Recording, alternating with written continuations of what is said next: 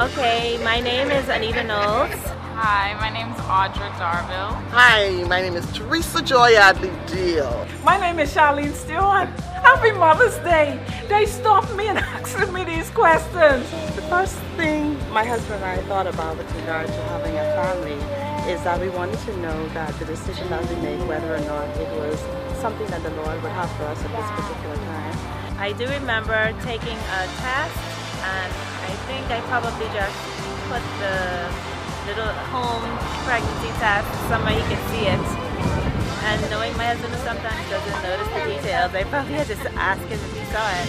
And then that was pretty much how I would have said. Oh, Jesus. Uh, yeah, I went to the doctor and he said, You're pregnant? And I say, What? And then it just gone on. And now my daughter is 35. That was 35 years ago. I was having breakfast. It was a Christmas breakfast. And I had steak and eggs for breakfast, and all of a sudden my water bag burst while I was sitting at work having Christmas breakfast. So called the doctor, and of course he sent me to the hospital, but I didn't go to the hospital. I went shopping.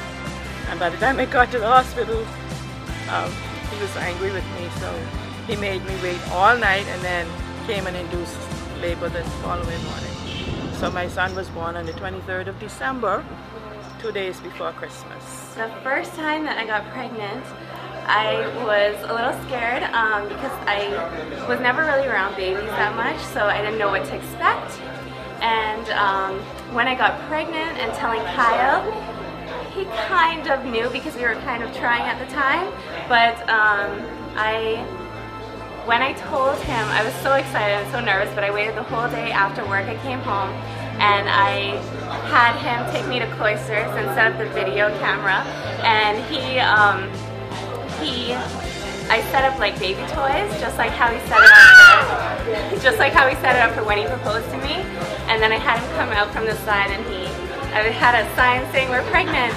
And so that was exciting to tell him that way. My husband's response when I pregnant, actually we were both in the doctor's office at the same time. So when the doctor said it, we both looked at each other in shock. So that was, we both were shocked, but we were overjoyed and happy for our first Shelby. We call all of our babies before they're born shall be 1, shall be 2, shall be 3, shall be 4. My first contraction, I was in Lynchburg, Virginia, in the house that I was staying at. We were two weeks late with my due date. So I had been doing a lot of squats and the contractions hit and we were all excited and so we pushed through and then we went to the hospital after, shortly after, and then 12 hours later, there was a baby. I said a mother of five, and my children weighed in from 7 pounds to 11 pounds. My baby weighed in at 11, 7 and 3 quarters. That's the baby. My oldest weighed in at 7, 5. And in between was like 7, 2, 7, 3, but this is five of them. Definitely, I would um, want other mothers to know um, the importance of having a relationship with the Lord um, because um, it's important to know that we're going to be transferring that um, knowledge and that relationship with God. And um, because things in life right now is very, very difficult, I think that that's one of the most important things that we can have transferring over to our children. My advice to young mothers is to continue to put God first in your life and allow your children to see see that. Allow them to see you and your walk with the Lord. First piece of advice would be to put your relationship with the Lord first. I know in my t- almost two years of motherhood, the only way that I've been able to do it in a positive way is when I'm really in tune with the Word.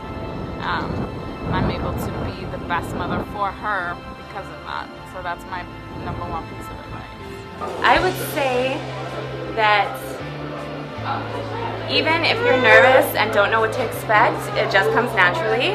So don't be nervous and God is always there with you. God helps you through the hard times and the best times. So, and it's always worth it.